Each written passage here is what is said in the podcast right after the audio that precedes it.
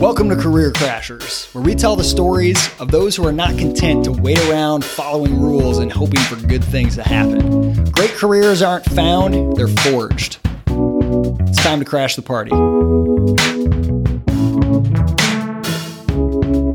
All right, Brian Folmer, welcome to Career Crashers. Uh, first, since I don't know how to best introduce you, how would you introduce yourself?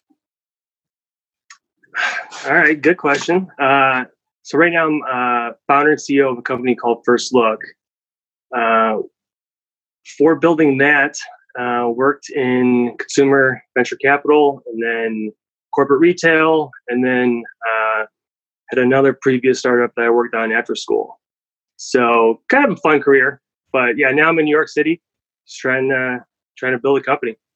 So I'd love to get into a little bit more about your current company and, and how you founded it, but I, I want to go back earlier in your career. Um, you know, you said you mentioned uh, venture capital and you know, sort of some other things in the startup world. How did you get into that in the first place? Go take me back to sort of your first career job coming out of college or wherever it was. How did you get started? So the first job was uh, at a startup accelerator in Cleveland called Bizdom.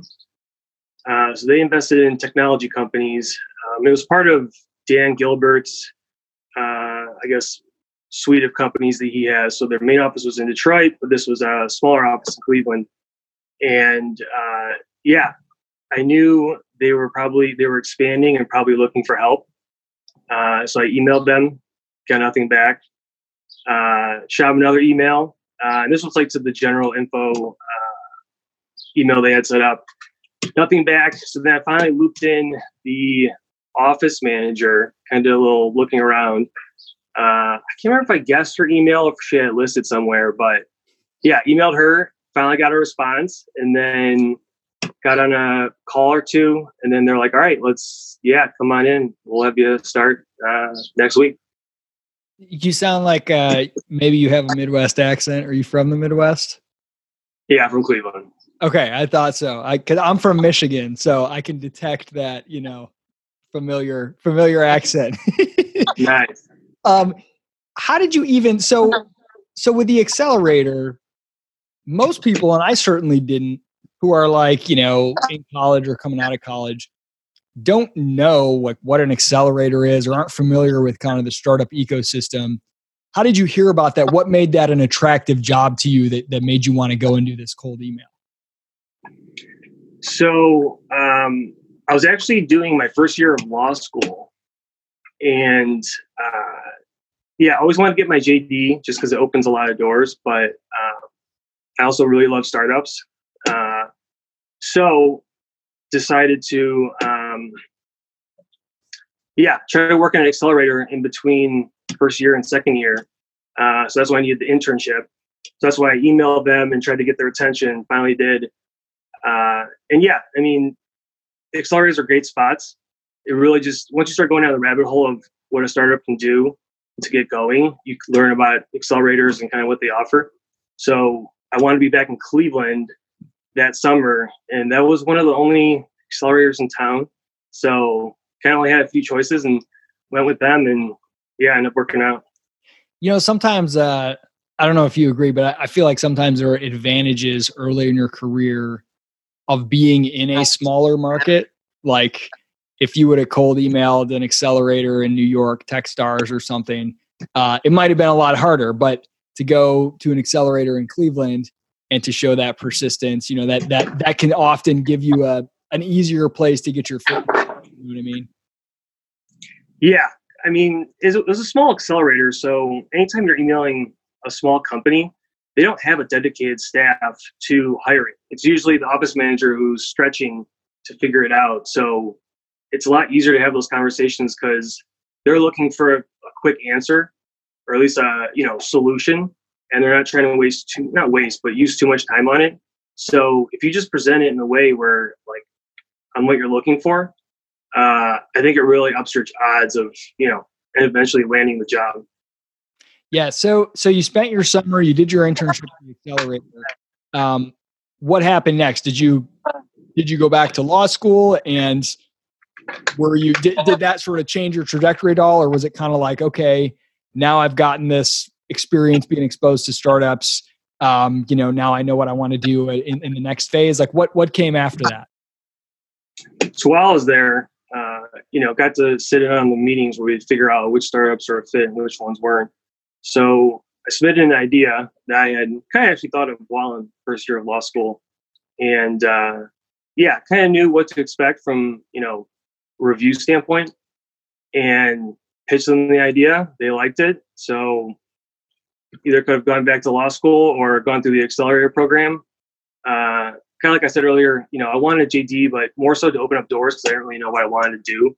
Yeah. But with this, I was like, well, this is pretty much what I want to do with my life, or at least more so than law school. So it was tough to walk away because uh, I was having a good time there. But at the same time, you got to follow your passion. Yeah, you know, that's that's such a great moment. And I've seen a lot of people come to that moment where, you know, they pursued a particular path, law school or graduate school or even just college, for the express purpose of doing something. And then an opportunity comes along to do that very thing early. And sometimes it's a hard moment because, especially if you're a competitive person or if your parents are really proud of you for, for, you know, doing school or whatever, you can feel like you're quitting, but really it's like, no, you're short circuiting your path to that goal. That was your ultimate goal to begin with. And it can be easy to kind of, to kind of mistake the, the process that you chose as the end itself. Um, and so that's a, that's a big moment to say, this is what I want to do anyway. Let's go all in on this, you know? Yeah. I mean, I figured law school is always going to be there if I wanted to go back. Uh, but an opportunity like this, I've always tried to take the path less traveled. And obviously a lot of people, when you get out of college, especially business school, it's like, you know, getting shot out of a cannon, where you try to get these jobs that, uh, you know, these fast track programs at these big uh, corporations that, you know, give you the ability to kind of move up a lot quicker. Um, But not to say that those are obviously awesome routes and you can have great careers that way, but I always wanted to do something a little bit different than that. Uh, and I'm definitely not the smartest guy in the room by any means. So, you know, I figured doing something totally different, why not? Like, what do you have to lose? You, all you have is a cool story, and you learn a ton along the way that I think a lot of people can't always say they, you know, picked up. Yeah, I, I love that. Uh... This is actually a good hack for people if they are really interested in, in startups and maybe want to start one. Working in an accelerator, or this could be the case in a V C firm, um, even at an intern level, you often do get to sit in a lot of meetings and you get to understand the way that investments are evaluated. So I love that you kind of saw that and you knew, okay, if I want to pitch a startup, I know what it's going to take in order to get, you know, to get funded or to get accepted into this accelerator. Um, so what was that first startup? What did you, uh, what did you do? What did you go through the accelerator with? So the company was called BackerBar. It was BackerBar dot com. Uh, and it was a site where, so, you know, um, what school did you go to? You Western Michigan. Okay. Okay. Uh, I think in New York City, there might be one Western Michigan bar, but obviously with bigger schools, there's bars around the U S that are dedicated to certain teams. Uh, Cleveland actually has a big BackerBar uh, group, but um, yeah, there wasn't really a site that was like a one-stop shop for finding these bars, knowing what they're doing, what are the game day specials. So we tried to create a site that uh, brought together, you know, the bar goers, the alumni groups and fan clubs that were in different regions. And alumni groups are really, it was a really fragmented industry where all the different alumni groups weren't really talking to each other. As far as, you know, the Boston, the New York, the D C. Uh, and then there was the bar owners themselves, giving them a platform and opportunity to share what their, you know, their specials are for that day. Built it. This was before like Wix and Squarespace and those like sites that you actually could just piece it together relatively quick. So um, yeah, I had to hire a developer, and it was a great experience. Uh, but it was just good to be in that office to learn as much as you could from other founders who know way more than you do. I mean, I was just like fresh out of college, basically. Like I didn't know anything. Man, that that's actually a really valuable, I don't know if it's a, you know, if there's a, a whole business there, but as a service for, for some, some kind of entity, which I still haven't seen because I used to travel a lot for my, before I started a company. and I was in all these other cities, and often I'd be there on a Sunday or a Monday night, and I'm a Detroit Lions fan, and I wanted to watch the Lions, and I could, oh, yeah. I could, you know, I couldn't watch it in my hotel unless I happen to be, unless it happened to be nationally televised, and the Lions never are. If you're a Browns fan, you can probably relate. oh, yeah. And, uh, and so I would often look for a sports bar, but you just kind of have to hope that they're playing the Lions. And like every yeah. once in a while, I would find a place that was like either, you know, uh, for the city of the team the Lions were playing against, it would be like, you know, if they were playing the Bears that week, it'd be a Chicago-based fan base. Or occasionally, like in Arizona, there's a couple Detroit, you know, sports bars. And uh, oh, yeah. Oh, yeah, they're all, that, that's a cool idea. Yeah, they're all over. So when that, you know, when, when you had that startup, and I mean, I'm assuming because you're not working there now that at some point it ended, you folded it up. Um, what was the next step? So the next step was to jump into that fast stream that I was mentioning earlier. I was like, all right, give it a whirl. Now I'm two years outside of school. Let's get back into that business groove just to like get some experience on your belt. Because when you miss that window right after you graduate for those accelerated programs, uh, yeah, it's just a tougher sell for getting that getting into that program because they want someone who's fresh. I mean, just walked out of, you know, their business school, ready to go. So, uh, yeah, fortunately had my old babysitter was working at uh, Abercrombie's uh, corporate offices in Columbus. Uh, and yeah, I was like, you could put a good word in for me. And she put in referral, uh, interviewed for their accelerated or leadership development program and got lucky and landed there. Uh, it was kind of the next chapter in my life. So you were working in corporate retail, and then how did you eventually get back into, uh, you said you worked for a V C firm then, is that right? Yeah. So was in corporate retail, transferred out to New York City, was working out here. And then, uh, while I was working, started building just like a simple website for simple e-commerce site. Uh, just to get, you know, a feel for e-commerce. Obviously, it's been growing and growing. Uh, and then applied to, uh, yeah, what was an accelerator here in the city that focused on retail tech and consumer goods. Uh, just, you know, again, small office. The person who's doing it is usually the chief of operations who has a ton of things going on. So you can usually get to those people if you're persistent.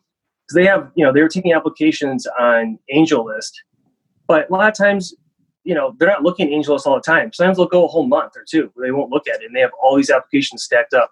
You just email the office, you know, whoever's head of the office, boom. You just it just expedites the process. The number of times people have told me, "Well, I I haven't heard anything back from that job," and I said, "Well, what did you send them?" Well, I applied through AngelList or through Indeed. I'm like, did you also email the hiring manager directly? Well, no, I already filled out the application. I'm like, no, you got to go directly, establish that line of communication. Yeah, exactly. So, so this was your second startup. Um, what, what was it called? Well, I was just working there. I was working in business development. And, oh, got it. Got uh, it. Partnerships.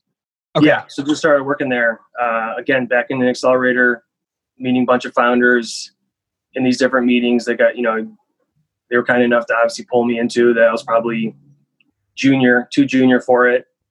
Uh, and that's kind of where, yeah, it took off from there. What was the, you said you started working on an e-commerce website. Was that just kind of like on the side trying to learn stuff? Yeah, it was just a simple site on the side uh, where if I made a few, you know, a few bucks a month just to buy some extra concert tickets, that was fine with me. It was really just to kind of, I don't know, you know, just scratch that itch of building something on your own. And obviously always having, you know, side income or supplemental income just makes things a little bit easier along the way. Yeah. Yeah, absolutely. So um, I want to know about your current company. Uh, tell me about it. What, what, what's the elevator pitch and what's the genesis? When did you start that? Started working on this in October of last year. And the company's called FirstLook. It's a subscription box full of emerging consumer brands for early stage investors. So the best way a lot of people describe it is Shark Tank in a box. And uh, yeah, I was working on it for quite a few months. Uh, finally flipped the lights on for the website and for our social media uh, in March. It was actually the week of Corona. Oh, man. Which was, yeah, it was launched on Tuesday, March tenth. And uh, by that Thursday, Corona Madness was just taking over. It's one of those things when you do your uh, your SWOT analysis, right? Strengths, weaknesses, opportunities, threats. You you know, you don't really think about a uh, worldwide virus pandemic scare that shuts down the whole e- economy. So was yeah. that was that a? Uh, I mean, did that throw you off quite a bit? I mean, you know, it sucked the air the room out of, or the air out of the room where everybody's eyeballs were on Corona. Um, so that was a little difficult at first, just to like even have an ordinary post get any sort of traction. Like if it wasn't Corona, it wasn't getting picked up at all. Um, but yeah, kept kept working at it. Was disappointed at first, but then it ended up kind of being a blessing in disguise, where you know, with social distancing being more of a factor now, it's really cut into you know these serendipitous interactions or connections that investors and founders make at different networking events or different conferences or whatever it is. Uh, so yeah, I saw an opportunity where I was like, we could be a nice bridge to keep that going. Uh, but this was like, you know, Corona was like crushing everyone. I mean, that was just what a, what a time to be alive. And uh, you didn't want to use any sort of marketing that took advantage of what Corona was doing and the pandemic was doing to everyone. Yeah. Uh, but then after about three or four weeks, all of a sudden it just kind of, brands started, you know, using Corona and selling whatever they're selling. Obviously, most of the time it was to help people, whether it was masks or cleaning products. Uh, so then I kind of slowly mixed it a little bit into our marketing, but not really that much, to be honest with you. I haven't really done too much marketing. Uh, so that's kind of how Corona has played a role. I mean, I don't know what things would have been like had it never happened, but so far, we're on schedule for everything, which is which has been good. That's awesome. So, um, your customers are investors, uh, angel investors, institutional venture capitalists, all of the above? Yeah. So it's all the early stage investors in the like pre-seed and seed stage primarily. Uh, we have mostly angels, uh, a couple of V Cs, and then one family office so far. Uh, so yeah. Adding people each week, uh, hopefully it keeps trending in the right direction. And you're shipping them uh, on a regular basis, uh, like a physical box with like samples of consumer goods created by startups? Yeah, exactly. This is actually our first month shipping them out. So when I launched in March, it was, uh, I guess you call it like a beta launch where we were just getting people to sign up, you know, getting the right investors, the right startups on board. Uh, my goal was, you know, two or three months later, start sending out the boxes, and flash forward to now, three months later, we're sending out the first box next week. I love it. That's such a fun, that's such a fun idea. I actually think that's a really, a really cool idea. Um, well, so, you know, for, for people who are maybe earlier in their career in, you know, somewhere near where you were when you got that first internship at the accelerator, people who are interested in startups, and maybe want to want to start one, but they're not ready yet. What advice do you have? Like, what's a good way for somebody to get started in their career, kind of immersing themselves in the world of startups, um, and uh, you know how to how to sort of get their foot in the door? I mean, the first thing definitely I recommend is just try to do something on your own, even if it's just a small, simple thing, where you know you're. I always thought like it would be fun to buy one of these really nice uh, shop vacs that clean upholstery and just go over to your friend's house. Hey, I'll come over, twenty bucks. I'll clean all your, you know, couches. Bam. Just try something out just to have some sort of, you know, you start building up that business acumen and phrasing things in a way that, you know, folks in the startup community, investors, they're used to hearing it in that style. And you start going down the rabbit holes of looking up different parts of your business. Uh, which then gets you a little closer to getting a job in the startup community, whatever that is. There's so many different organizations that are not venture capital companies that are dealing and working with startups all day, every day. Uh, so when you start, you know, I hate to say, when you start talking like them, people just naturally warm up more to you because then they feel like they can relate to you. Uh, opens those doors, being persistent, going for the small spots, uh, the smaller organizations that you're able to kind of get in there a little quicker versus kind of going through a few gatekeepers. Um, that's probably the best way to get started. And then once you land there, just continuing to build. Yeah, I love that you said the first thing that you said was just try doing something, try any kind of business. Um, yeah. And, and I think I think that's so true because, you know, there's a lot of truth to what you said of like, if you speak the language, so to speak, and this is true in any profession or industry, if you speak the language, it's easier for you to make connections, meet people, have opportunities. But there's two different there's two different ways of speaking the language. One is kind of the person who's like the conference junkie who like studies everything and just memorizes yeah. the language. And the yeah. other one is somebody who speaks the language because they've done something before in business. And when they say, you know, Bingo. customer acquisition uh, or, you know, whatever, cash flow, they're speaking because even if it was only two customers at twenty bucks a piece, they went through the process of trying to do it. And, and so like learning that language, not just from studying it from the outside, but from experimenting, even if it's on a very small scale, I think is a really good, um, a good distinction and a powerful, powerful thing. Hey, uh, really, really cool story. Um, where can people find out more about you and FirstLook and everything that you're working on? Just head over to firstlook dot v c and then pretty much everything's there. Story, kind of how I got started. Uh, yeah, that's probably the best spot. I love it, man. Thank you so much for taking the time to tell your story, Brian, and uh, keep up the good work. Cool. Thanks, Isaac. Appreciate it.